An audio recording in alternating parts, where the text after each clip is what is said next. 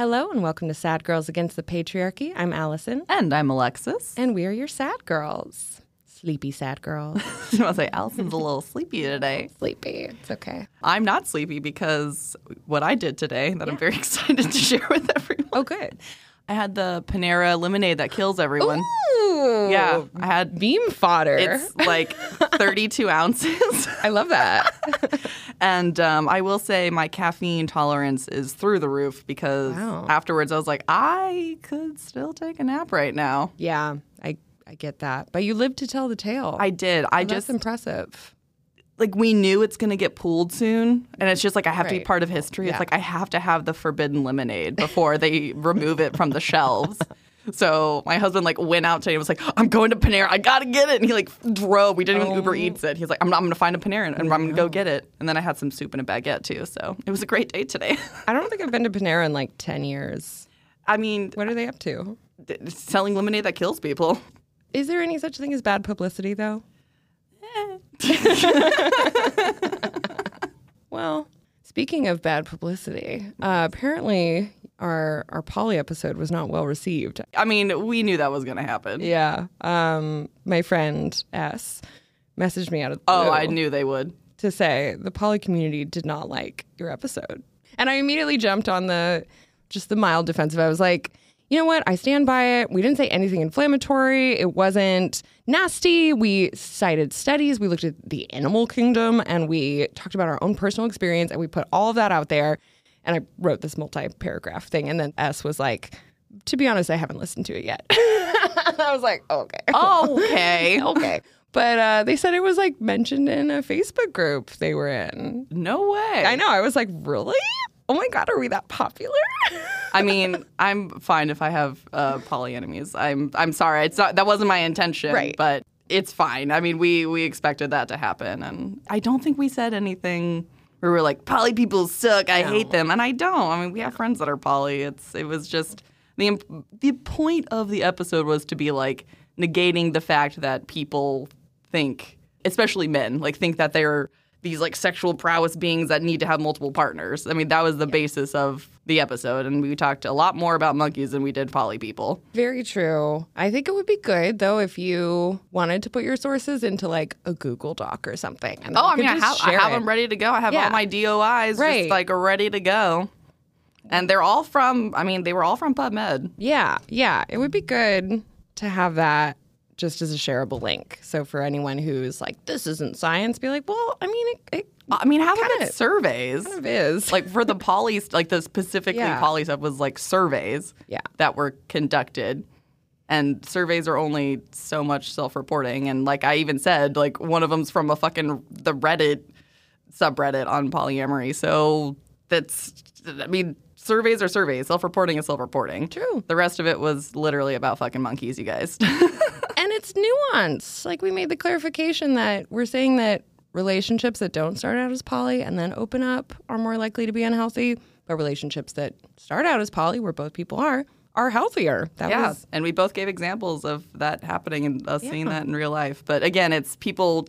I I'm, I'm mm, gonna careful. my mouth shut. Care- Yep. Careful, right? Um, we don't need more more enemies here. yeah, I think maybe just the fact that it wasn't completely positive the Right, whole way through, it just felt maybe like they felt like they were on the defensive as well, which I totally Fair. get. Like if Yeah. you're going into things wanting to be praised Well or like you're on edge yeah. and like you're expecting X, Y, or Z, you're gonna have a particular reaction. And you know, I apologize if I upset anybody, but again, most of what we were trying to refute was the male idea that they're out to spread their seed and we're to nest. Yeah, remember that at our heart of hearts, we're misandrists here. We are here to shit on men, or at least I am. I shouldn't speak for Alexis, but we are here to criticize men. So Yeah. if you are a poly lady, you're not you're not the target of anything I'm saying. Absolutely Promise not. that. Yeah, Absolutely not. I have a very strong illogical pro female bias. So Totally illogical. Where did this come from? semi logical, not always logical, but a bias. Even a positive bias is a bias. True. I've learned, yeah. Yes. Like how I think like gay people are better. You know, that's Yeah. also a little Yeah. unhealthy because it's still. Well, they, they say like even positive like positive stereotypes are still harmful. Same thing, You yeah. know. Yeah, Even though it's like I'm saying a good thing, it's like yeah, Yeah. but you're assuming all of us are this good thing. And obviously, not all poly people are men, and we see these harmful generalizations more in the direction of men spreading their seed. Like that is the common trope. Yes. So, And yeah, I have all my all my sources on Yeah. on on backup. Like I said, I think the least the there was like two that weren't from PubMed. One of them, the like least reliable one, was a CNN article, but that still talked to some scientists that talked about other studies in the said CNN article. So they're already ready to go in my Word doc. get that ready. It's fun to, I like to think about arguments in advance and kind of play devil's advocate with myself, where it's like, what are people going to say against whatever I'm saying? But if you're only citing studies or stating your personal opinion or your personal experience, there isn't room, I feel like, for argument there because it's kind of like either I'm backing it up or I'm just talking about my own thoughts. Like what what what's what's the problem here? So that's how I feel about that. That's all I gotta say about that. But I honestly flattered that we ended up in a Facebook group somewhere. Yeah. And my friend S, who commented on this, totally poly, very adamantly, vehemently poly, and in a healthy relationship. And totally someone I look to for advice who is more mature and sensible than I am. It's a low bar. I mean, they're great. We love. okay. Well, today we're going to talk about pleasure, sexy times. Yeah, we're going to talk about the the pleasure gap today, and um, we were uh, this was on our list of things to do, but the reason we decided to do this was after our last recording session. We met up with my husband, and he was like, "Well, what are you guys going to do for next episode?" I'm like, "Oh, we haven't like you know." I wanted to include him, so I showed him our list of ideas. Yeah. We felt included. Yeah, and he was like, "What's the pleasure gap?" And then we cracked up, and we're like, Oh. he's like, "Well, I think you should do that one because I don't know what it is." Classic man. yeah, uh, not to get TMI, but he doesn't need to. He's he's good after reading good. and after Right. reading and listening to a lot of podcasts. I'm like, I am so thankful. yeah. Yeah. now, Right. Whew. it sounds like it's pretty bad out there. Oof. I didn't do this research, so Alexis can answer my questions, but it seemed like also this was more prevalent in newer relationships or like with one night stands or casual sex, like Yes. as people get more acquainted with each other. Yes, exactly, and that's that. Well, we'll talk about what the pleasure gap is um, for Yeah. people that don't know, like my husband. Oh my God. If we Bless called it orgasm gap, he probably would have intuited. Yes, I what it think meant. for sure. Yeah, If you ta- it, and that's also what it's called. It's called the pleasure gap or the orgasm gap, and that's essentially the notion that heterosexual women have much lower orgasms during heterosexual sex than heterosexual men. But even when you include queer people, heterosexual women are still having the least amount of orgasms. That's just way down there, and heterosexual men are still also at the very tippy Oh top. God. So that's the gap. And some of the stats are going to be a little bit all over the place. I saw as little as like 37% of women have had orgasms with their partners, and as high as like it's like 95% of men, but I've also seen as high as like 67% of heterosexual women, and then like as low as like 91% of heterosexual men. But let's say roughly 50% and 90% for the most part. So let's say a 40% gap. Sig- That's very significant. Yeah. So diving into this, there's a, a couple different studies, and Alice and I were talking about doing this episode, and a lot of it is a little bit redundant, where it's like, we get it. Like, heterosexual yeah. women are suffering out there. Right. What else is there to say? Right. But I'm going to go uh, just through a couple different studies. They're, again, they're all from PubMed. Okay. Um, so Fake news. definitely fake news.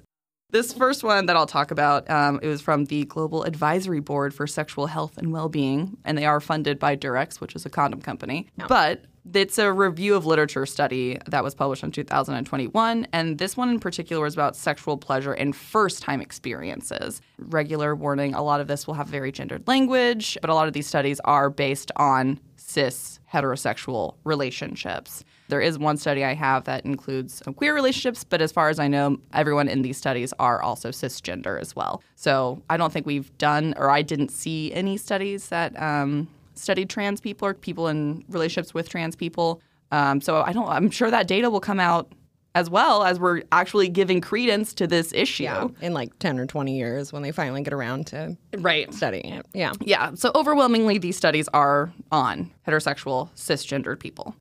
But the Global Advisory Board for Sexual Health and Wellbeing, funded by Durex, Uh-huh.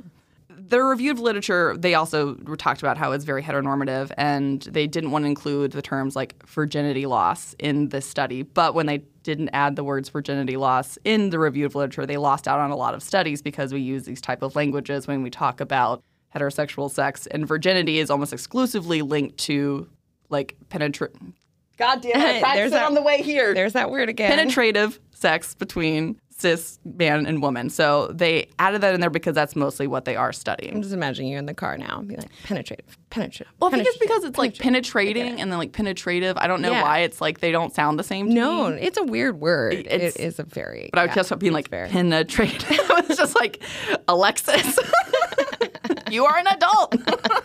It's a dirty word. It- yes. Uh, and a lot of the studies I saw too are on like college age kids. So this is where you're also going to see a big gap because these are younger people. Right. And there's a lot of like hookup culture and things like that in college age kids where it's like, you know, you might just be hooking up more, you know, exploring your sexuality. So across multiple studies, basically every time, and again, some of these stats might range a little bit, but when referring to like first time sexual experiences, boys overwhelmingly have more positive associations with their first time than girls do. That's so sad. Yes. But there is a positive link in all sexual relationships where, um, where was I going with my train of thought of this? See, all this caffeine's making my brain mush. Too much, too much Panera the. Panera lemonade's How making much- me mush. Do you know how many milligrams of caffeine are in the? I don't know how big the cup is. It, it's like a, It's a big. it's a weight. big, it's like, a 32 ounces. It's a 32 ounce cup. Because like a cup of coffee is 80 milligrams. Yes. And an energy drink, like a monster, will be like 220 or so. That's a lot. Yeah.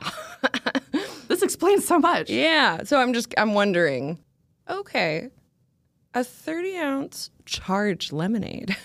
Charged. It's 237 milligrams of caffeine, although Panera previously listed the same drink as having 390 milligrams of caffeine. So, like a double energy drink. But it seems like it's gone down, which, you know, would make sense given the whole. People dying thing.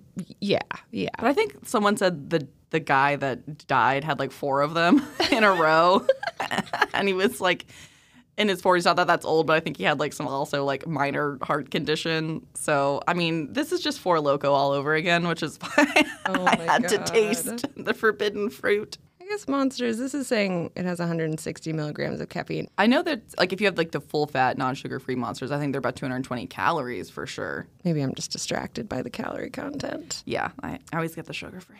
it's like zero calories, or the big ones have like 10.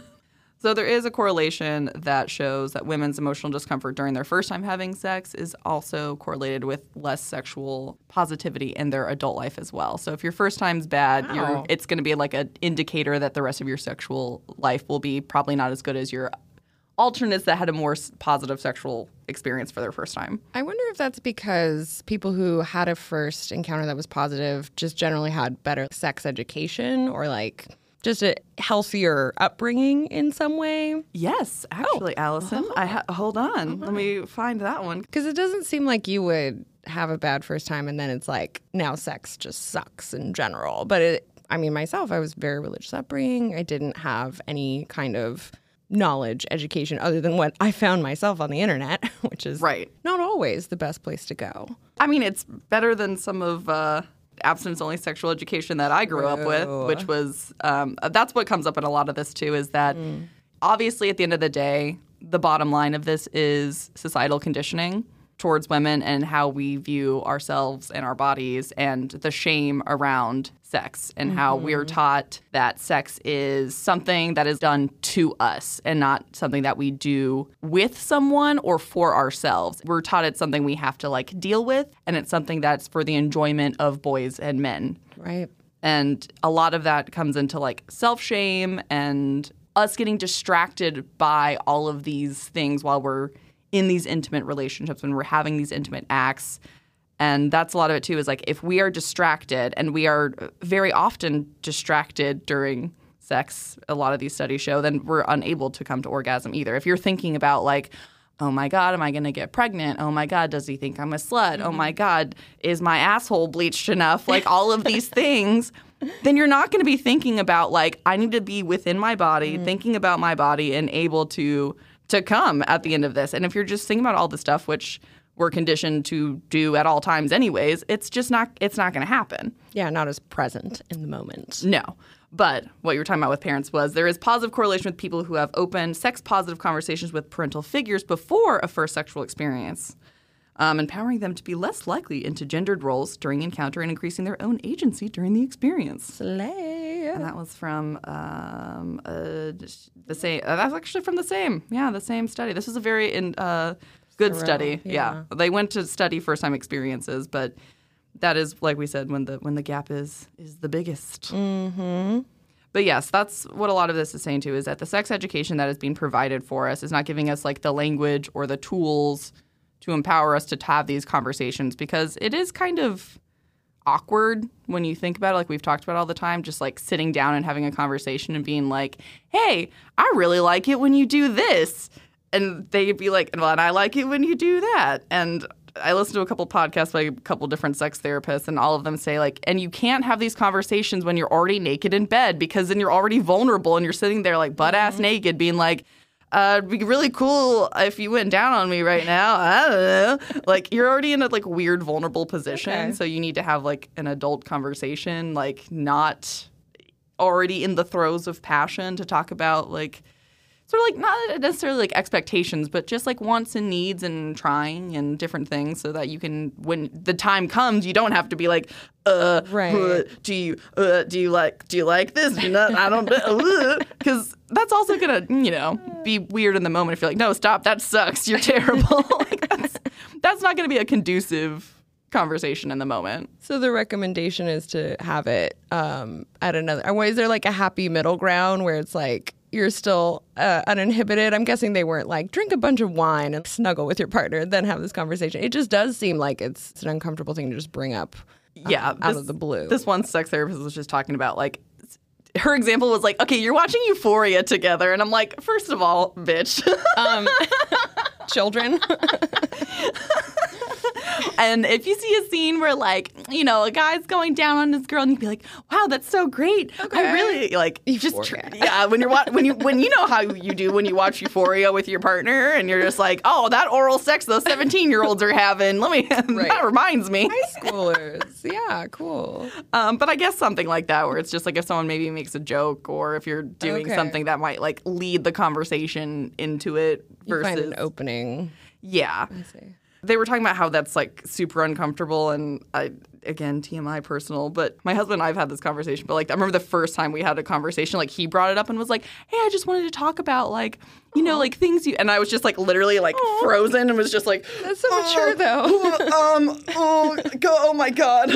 but I was just like looking away from him. Right, like, right. Um, I really want to try this, and I like it when Oh. you do. I couldn't look at him because it was so it was so foreign to me. Like a man being like, I'm gonna bring this up and ask you, like, True. what do you like? What do you like that I'm doing? What do you not like that I'm doing? And what's something that we could try sometime?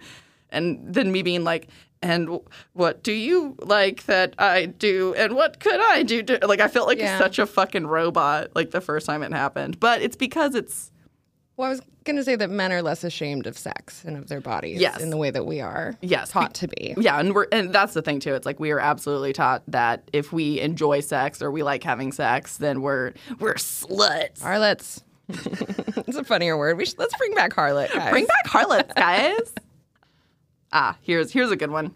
When men reported less positive experience for the first time, it usually was when they were in a less dominant role, i.e., their sexual partner had more experience than them. So it has to, a lot to do with gender norms. And they did um, a lot of the studies were obviously mostly in America, but there was some in South America and Europe as well. But there was a really good study that compared Swedish and American men, and I will just read this snippet to you because you'll find it hilarious because we always compare to the Nordic countries. For example, a comparative qualitative survey of undergraduate U.S. and Swedish students found that U.S. men reported significantly less guilt than Swedish men if they were not in a relationship with the partner whom they first had sex. The authors suggested that in Sweden, where egalitarian gender politics are more frequently implemented than the U.S., these ideologies may play a role in this finding. Further findings across studies also suggest that adolescent boys seek intimacy, closeness, and fidelity in the first time they have sex, yet, these desires are underplayed when their encounters are mediated by heteronormative and misogynistic gender dynamics. None of those words are in the Bible. Sweden's is better. I feel like we just suck. Yeah, and a lot of these studies too kind of just show that gender norms play a big part in this phenomenon as well. Because what we're seeing too is that people have better sex when they are more intimate with someone and they've known them longer and they've been in a longer relationship. And this is for men and women. Like men also have better experiences when they have like a good connection with their partner and they also enjoy things like postcoital cuddling and kissing and like all of these things are shown in these surveys. And I can't help but think it's like this isn't in our culture that we see that. But when we have these surveys where it's probably a little bit more anonymous, they're more apt to like divulge this information. At the end of the day, we all kind of want the same thing. It's just men are taught that, you know, you like conquest and your pleasure is the only thing that's important and her getting off is not the important thing. It's like how much you can, like how many girls you can have sex with and, you know, you being like a big dominant man. And all, it's the same thing that we always talk about. It's just these toxic masculinity bullshit, but it is. It's just this machismo idea that having this like kind of whatever bullshit hookup culture sex is the pinnacle of manlyhood. And you said that they have better sex or they had a better experience when it was with someone who had more sexual experience than them. So, like, they got to not be so in charge. No, so they said uh, men have men don't like it when their first time is with someone that is more sexually experienced than them. Uh, that's dumb. Yes, but again, that's that's gender norms. I where was saying the opposite makes sense in my like logic brain Nope. because it's like cool, you like don't have to think as much or something. No, but because of the conditioning, yeah, where it's like you you need to be- be like if I'm a virgin, I want to deflower a virgin, and virginity is so prized, and it's the same thing. Even though, like you said, I would think it'd be like, oh my god, someone knows what they're doing here because I sure shit don't. Like, Yeah, you. I'm sure you said that, and I literally heard the opposite because I'm like, that would make sense. That that just has to be strictly conditioned because there's no way Yeah. there's like a biological inherent drive to deflower a virgin. Like that's No. fucking stupid, and it doesn't make any sense. No, and like I said, I mean, all of this comes to show at the end of the day, all of it is literally just societal conditioning. Where same thing with women, it's like we're conditioned to have to like perform sex Right. for a man and not really focusing on what our needs are because we're just like, oh, this is a thing I have to do, and it's like liter- quite literally a, a performance for a lot of people. Like Yeah. the notion of faking orgasms, which they do talk about as well. And um, again, they surveyed a bunch of heterosexual women and they asked why they fake orgasms. And the number one reason, and my husband was surprised by this, was to stroke their male partner's Oh. ego and to make their partner feel better and to not hurt their feelings. Yeah, not hurt the feelings. I get that. Yeah. I, yeah, I would kind of think to end the experience. So that's what my husband thought as well. That was the number two reason is just Okay. to quote unquote Right. get it over with. But then this over with. in multiple studies, it showed that the number one reason for faking orgasms is to make their partner feel better, essentially. it's kind of sweet, I guess. But that's because we're taught Yeah. to be selfless. I also was listening to podcasts with it, it is a lot of sex therapists and some of them Yeah. it's harder to find like the research on it because it's a lot of like Dr. Love. Right.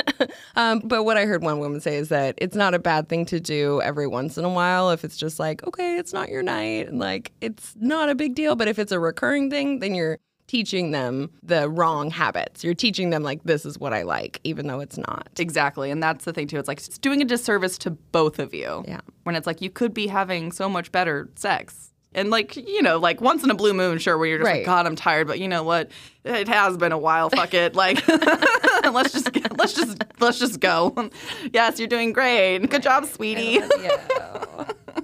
Um, another thing that comes up is that the more stressed a woman is, the less likely she is to have an orgasm as well. And as we've talked about in multiple different episodes here, the burden that we have to be multi hyphenates, you know, we're taking care of most of the domestic chores, we have our jobs, and then if you bring in children into the equation, then I mean, fuck me, like, how do you not be stressed? There was a study during COVID when they studied uh, heterosexual relationships during COVID, and it showed that for the most part, sex decreased during COVID between partners, but masturbation and porn watching increased. Hmm.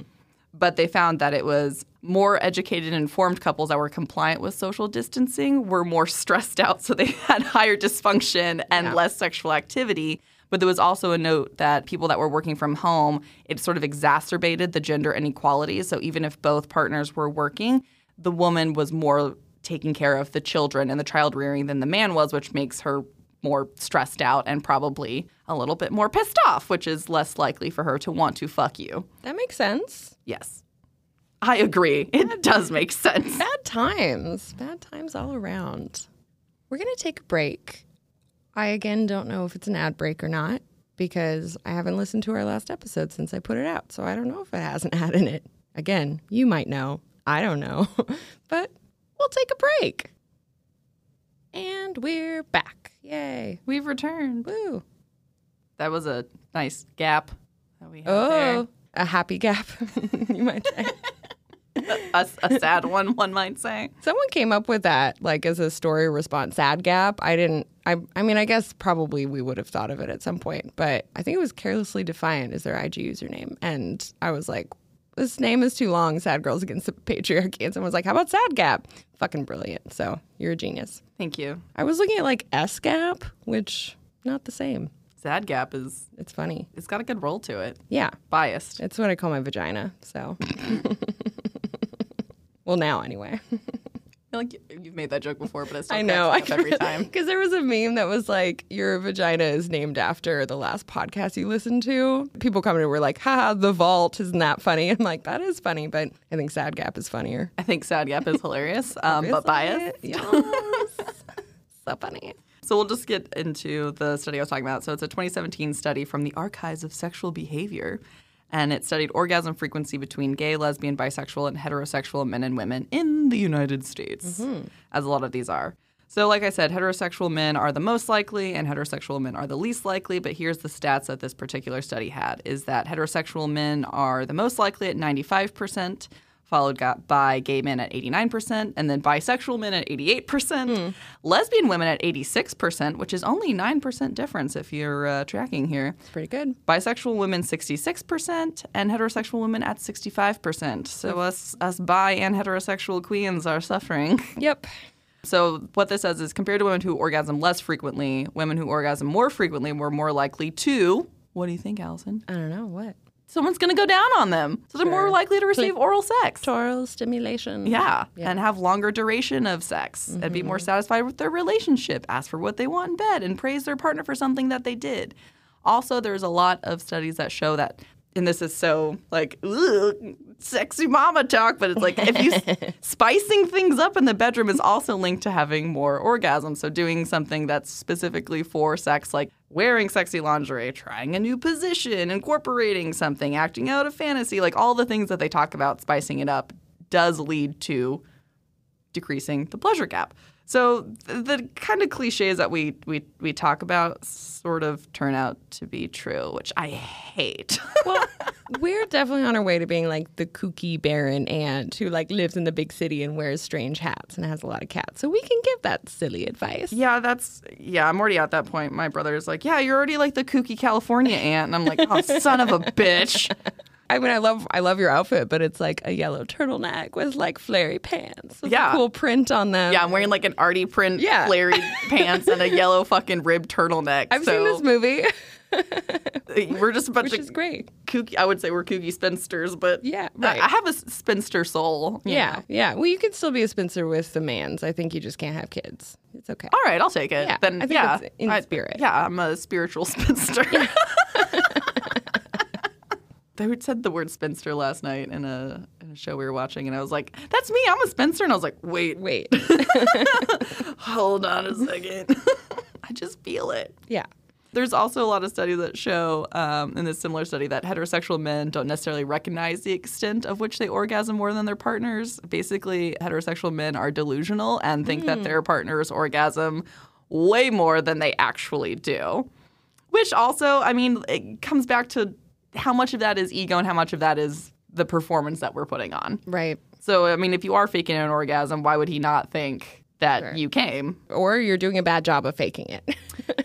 Yeah. So it's something like uh, of women who only had vaginal intercourse during their last sexual encounter, 50% reported an orgasm. In contrast, orgasms were reported by 73% of women who reported vaginal intercourse and manual stimulation, and by 86% of women who reported vaginal intercourse, manual stimulation, and oral sex. So the more the merrier. Yeah. And again, like we say, like foreplay is important. If you just go in like the movie version of sex and it's just like you, Every fucking time. yeah, you like make out for two seconds and maybe do some booby honking, and then you're like, "That's foreplay, let's Right. go." And, And then without hands, he slips it on in. yeah, and it's Easily. just magically the it just goes on it in. just works.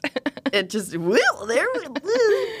Um, I was listening to a podcast that was talking about how we need to rename foreplay because it indicates that that's not sex. That's not really sex. Like Right. sex is penetration, and then anything else is foreplay. But really, like all of it is sex. And by telling ourselves and seeing it, it's really it's in the media too. Like it really is. Like whenever we're a kid and we're seeing sex for the first time in a movie, we see a very specific type of sex. Yeah. It's not common at all to see like someone go down on a woman. And like, why is that any more X rated or dirty than penetration? It shouldn't be.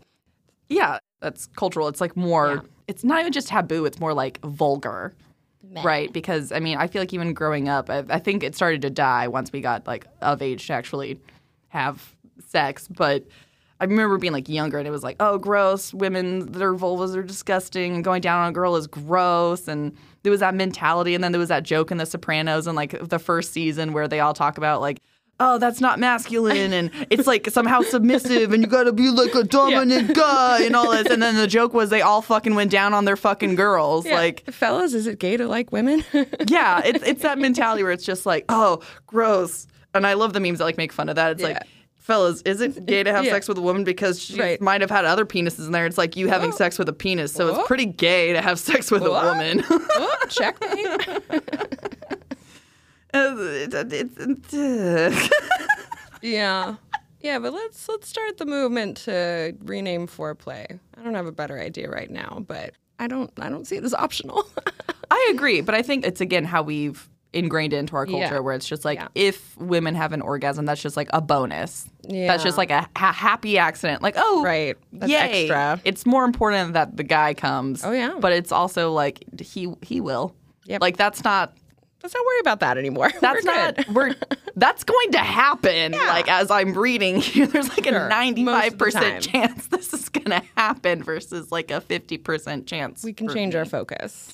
I did read, uh, well, not read. There was a a podcast with a. It was either a sex therapist or it was a professor of like gender studies at one of the colleges. But it was one of the podcasts I listened to, and something that I thought was really cool. It's a theory about the female orgasm because you know it's it's this big mystery, and they don't know why we have them like not vaginally and like why we have clitorises and why we even Right. need to orgasm at all because it has nothing to do with reproduction like Sure. it- the male orgasm evolutionary yeah standpoint. but uh, basically, what their the theory is is that it was to weed out bad partners. If they care about making you come, then they're going to be a better partner and more caring and better to reproduce with and have children with. Sounds right to me. And I think we should bring back this theory into uh, current practice, where if he doesn't make you come, he's not the one for you. That's so funny. If he doesn't care about it either, then he's no. Yeah. And I think that's part of it too is that we have we have a hard time having these conversations because I think especially if a relationship is new, we're worried about like rejection or we're worried about finding out he's a piece of shit if you really like him. Like what if I do really like him and I tell him that I want him to do this and then he's like, "Oh, gross, no." And then you're like, "Ah, well, f- fuck. This person I really liked is a piece of shit." And you might just not be used to having to bring that up as well. It's just the discomfort of having a conversation like that for the first time.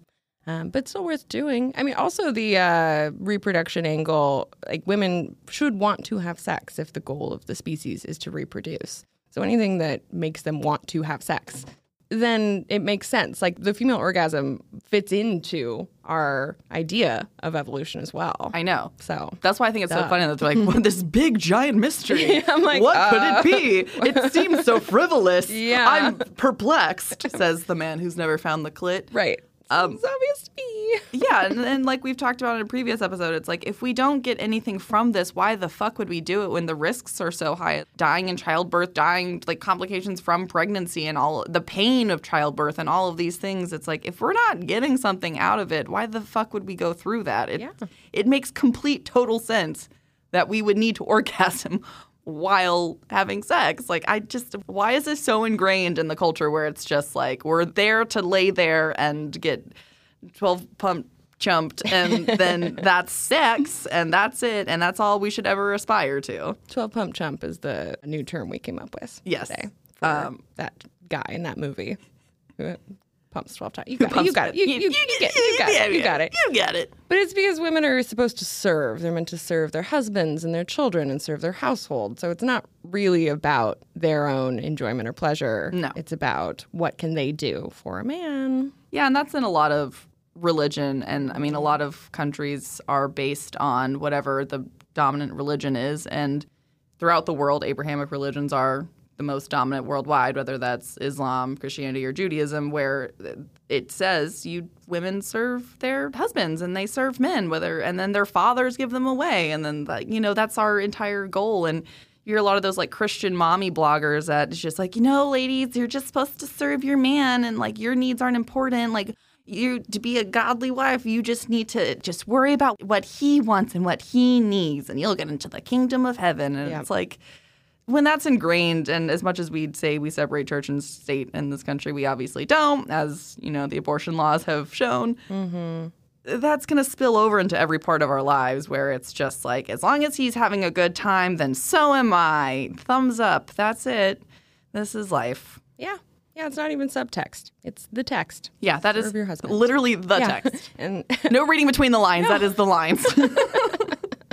um, another fun study was a multinational study over 10,000 people, both men and women, take about four minutes to orgasm when masturbating alone. So both men and women can come in four minutes by themselves. During sex, again, this is heterosexual sex, with men, it's about 5.4 minutes to orgasm, and that's a range of two to 10 minutes, but the median or mean, whatever, one of them was 5.4. yeah. And for women, the range was 20 to 45 minutes. That's a bit of time, yeah. Yes, but it also shows that we're more likely to come the longer you have sexual contact. And again, that's not just penetrative sex. right. That's sexual contact, like you were talking about. Like, we don't need to just have this prescribed to this theory that it's just that's the goal of sex. That's the end all be all. That is what we're attaining for. It's like, no, there's other factors involved. And if you add more of them to them, then you're going to have a better time. And then your girl's going to like you more. And then she's going to fuck you more. It works like, Jesus. Christ. I don't understand this logic either. It's like, well, I got mine. it's like, you know, if you do a better job, she's going to want to do it more. Like, th- I thought you guys were supposed to be logical Mm. and like left brained. And you don't actually think logically when it comes to having to think about another fucking human being. Shots fired. Anyways, that's a lot of my. no, that's good. Wow. That's my like rambling. Like, listen here, you fucking idiots. No, I love throwing people's arguments back at them. It's true. There's so much of this where it's just like, if you guys just did better, this theory that women don't like sex, but I also sometimes I think men like the idea that we don't like sex. I think there is that like particular part of our culture that we don't necessarily say out loud, but the pre like the pretense is there where it's just like, The deflowering, the taking something from you, yeah, the taking advantage of you. yeah, it's like dominating. Yep. It's like taking over. It's It doesn't matter if she's enjoying it or not because it's not about her. because you conquered her. yeah. She is a thing of which to be conquered, of which we talked about in the last episode, where it's like that is also something that people ascribe to in our culture, especially men that are straight cis men. Yeah. They they like that idea and they don't like the idea. And I've seen this in memes before where it's like if women enjoy themselves having sex, there's something also weird about that that some men don't like it when women are enjoying themselves having sex. And uh, like where if you I tried to look up some studies. I talked about this with Allison about sex toys in the bedroom, and because I've seen a lot of memes, but I didn't have like a lot of like data about it where men get their egos deflated when women want to introduce like vibrators or something else so they can have like clitoral stimulation during sex and a lot of men get like pissed off about this because it's it's it's a fragile ego thing where they think it's like well i'm not being a good enough lover that you need to bring something into this because my dick thrusting into you for fucking two and a half minutes isn't doing it for you. This is a revelation to me and i'm having a hard time. But again this is why these conversations early on in your relationship are important so you don't have to have this years down the line and then him be like "Uh, this is stupid but I couldn't find anything, and I also didn't have time to like really deep dive. And it's also like a weird choice of words to try It's to. It's a very specific question to ask, but I know what you mean. Yeah. I know exactly. Yeah, and I've uh, I don't think I've I have been with someone who was threatened by a woman touching herself during sex, like kind of Excuse you. yeah, like touching her own clit and like kind of masturbating herself while um, getting fucked, and that's just like such a weird, stupid thing to feel threatened by. Of like, oh, like I'm not enough. You have to stimulate yourself. It's like you're involved. You're in the same room, dude. like we're all in this together. Yeah, like we're all we all have the same end goal here. We should.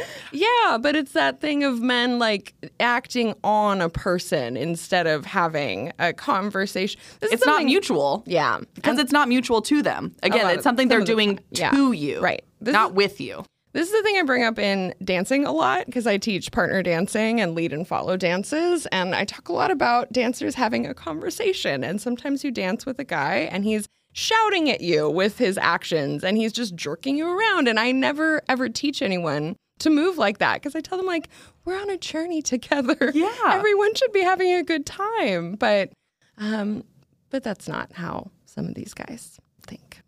Consciously. I don't think they consciously no, no, have no. this thought process. Correct. But their actions speak louder than words ever could. Yes. But I saw a, a meme about that that was like, that's like being mad that LeBron James is on your team. It's like, you're going to fucking win and score the points, bro. Who cares if you got a supporting player that's fucking getting you to the finish line? I mean, sports, but you know. No, I love uh, words they can understand. and right. analogy they can understand.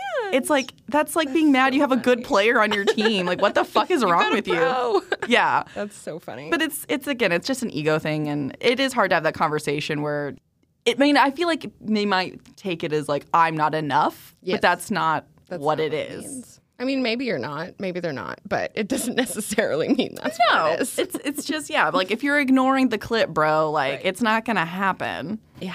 Women alone cannot orgasm vaginally. There is data that says that some women can, but they're even thinking that that is like we talked about in the clit episode. Yeah. It's probably clitoral stimulation. I was thinking a good pairing, a two part for this episode would be if we talked about the clit here, but we already did it, which is fine. It got its own episode of which it deserves. As it deserved, yes. But what we learned is that there's a lot of clitoral tissue that is inside the vagina, and that's like the G spot that we talk about. That's what that is. It's clitoral tissue. that's Yeah. like in the walls of the vagina. So in the end, of, at the end of the day, yeah, it's still clitoral stimulation. it's still um it was all the clit. yeah, it was the clit all along.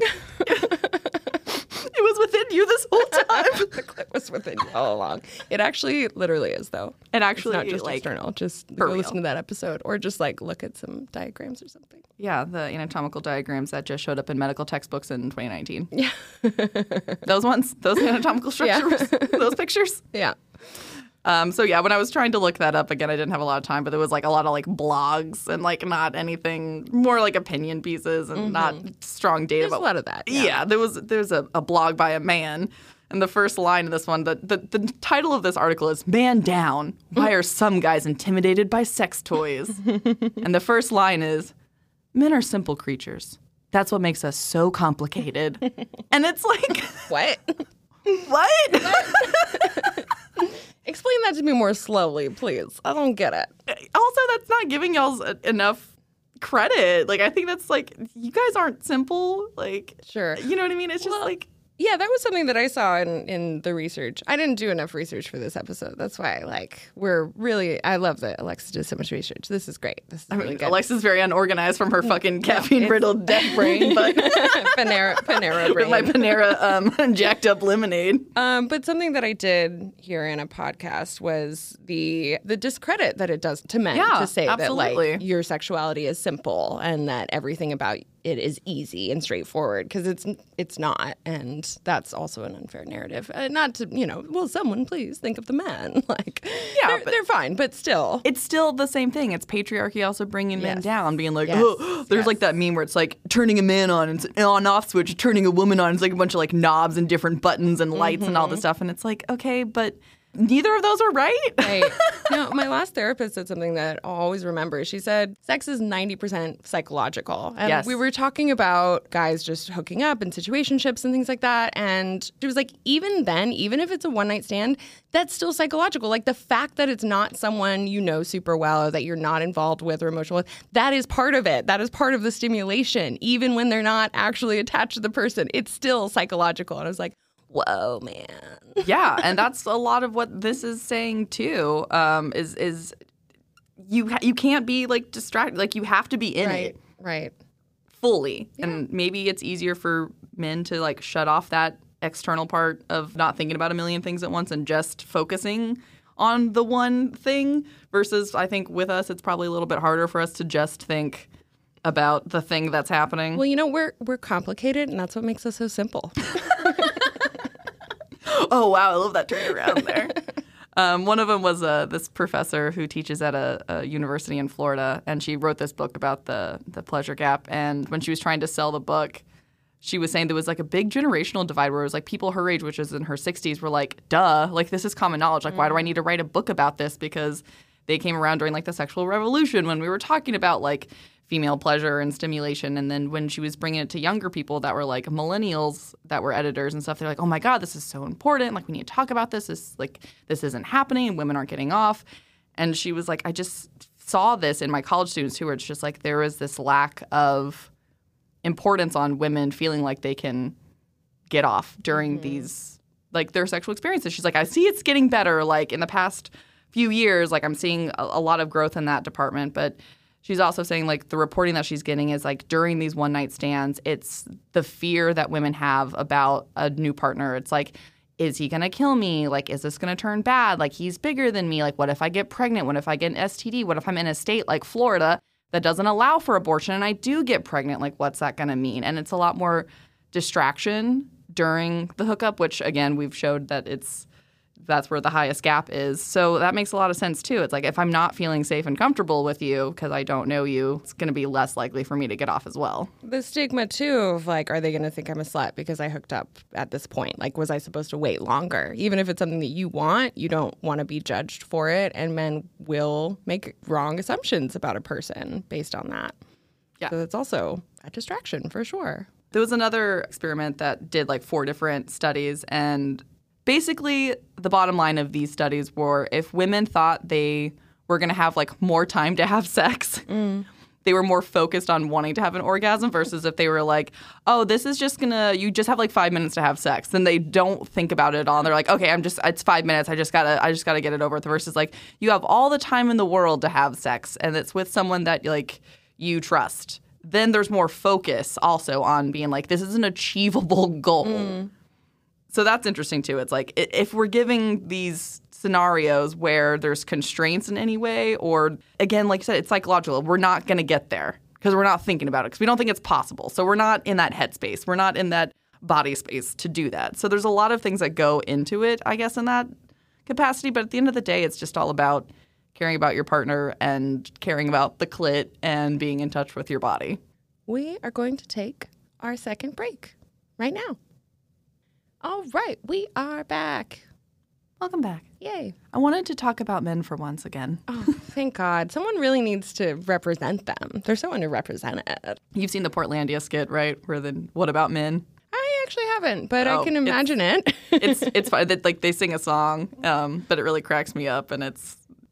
Anyways, Yeah. you should watch it. It's it, I What just always sound like I always like sing it. I'm just like, what about men? Like anytime I Yeah. say that phrase. But anyways, everyone go watch it, Portlandia. Um, but what we were talking about, like with men, it's um, it was stats that show the older women get, the smaller the orgasm gap gets. But for men, it actually is the opposite. The older they get, the less they orgasm, and that's a lot of it is from decrease in androgen, and also the increase of like sexual dysfunction as they get older.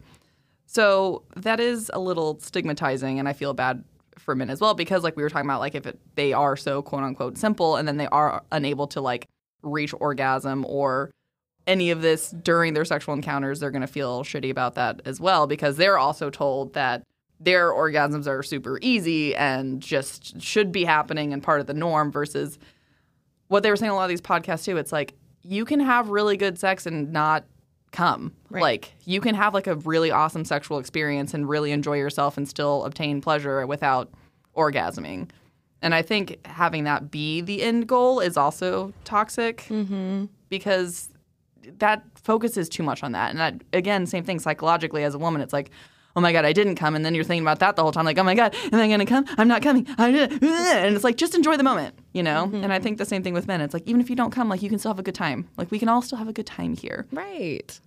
But there was a, uh 2003. This is brand new, like came out in uh, September of this year. Um, it's also another review of literature. It's women's orgasm and its relationship with sexual satisfaction and well-being. And I gave this scenario that I thought was uh, really interesting. So I'm just going to read this here. Imagine that Peter, a 35 year old man, does not experience orgasms during sex with his partner and is very satisfied with his sex life. Peter will probably be met with incomprehension from most people since orgasms are considered indispensable for a man's satisfaction. Accordingly, recent research found out that both women and men still believe that men are more deserving of orgasms than women in both casual and committed sexual encounters. The idea that women, on the other hand, do not need orgasms for sexual satisfaction is very common. Several qualitative studies found that in women's definitions of sexual pleasure, having an orgasm played a minor role as compared to other themes like emotional intimacy or partner satisfaction. Mm-hmm. So most women are even still putting their partner's needs above their own. Well, women must serve men. Yeah. It's all, it's all over the Bible. That word is in the Bible. That word is in the, serving man is in the Bible. Yep. Orgasms are great, though. I know I just said that's not the end goal, but they are physiologically rewarding due to there's big releases of dopamine and it activates the cerebellum. And orgasms are associated with increased relaxation, better sleep, pain relief, increased immune system function, and positive mental health, Yay. like decreased depression and anxiety. I mean, also just having a healthy sex life is positively correlated with mental well being in Yeah. addition. I mean, I think we, especially in countries that are a little bit more weird about talking about sex, we don't discuss that as like a part of your health overall. And it is. And having a good sex life is critical to being like an adult person. And even if that's just with yourself, like, you know, masturbation and uh, like again, like having those releases are are, are positive and healthy. creates all these good things I just talked about. Those are good things. Take your vitamins. Take your vitamins. Come. Take your vitamins and come. That's what the episode's called. That's not bad. Yeah, I like that. I'm just trying to make sure I didn't miss anything out that was like super important. I was all over the place, but both sexes usually describe their first sexual experience as mediocre at best. Yeah, I mean that's I mean, kind of everyone. a teenager, like That's not. It's not going to be good no matter what you do. that's that's fine. Yeah, I sincerely doubt. I would just guesstimate that. There's like less than 10% of people that came on their first time having sex, women. Yeah, right. I was gonna say um, probably over ninety percent of boys. Oh yeah, no, it's. I'm sure that happened real quickly for them. I mean, that's yeah, that's basically it. I mean, you know, That was great. Yeah, you found a lot more in this than I did on my first pass over it.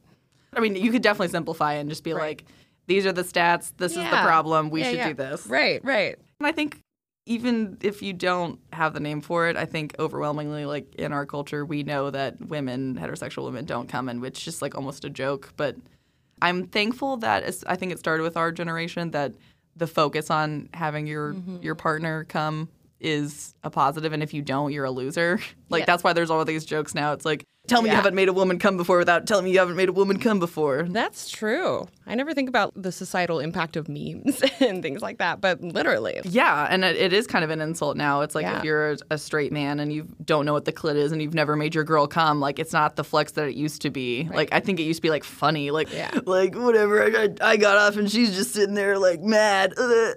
kind of rapey a little bit. But it's changed a lot, and I'm I'm happy, and I hope it stays that way. And I hope it's not like that professor says where it waxes and wanes. And mm. there's times we care about it, and there's times that women go back into being told that they're sluts. And I feel like the '90s, late '90s and early 2000s had a lot to do with that. I feel mm. looking back on that culture, it's very much hated women and slut shamed them a lot. And growing up in that, I felt a lot of shame about that. So, being the, the Gen Zers, they're they're doing it, and then hopefully Gen Alpha continues it and doesn't try to be edgy and Ooh. overturn it. I didn't know Gen Alpha. Is that after Gen Zs? Yeah. I didn't know. Wow. Oh yeah. There's younger people than Gen Z. Yeah, Gen Z's getting old now. I know. Y'all are old now. I've been seeing memes now where it's uh, there's like it keeps coming up my reels because I clicked on it because millennials we've gotten a lot of hate from like all the generations. So whatever, we're the punching bag. I'll take it. Fair.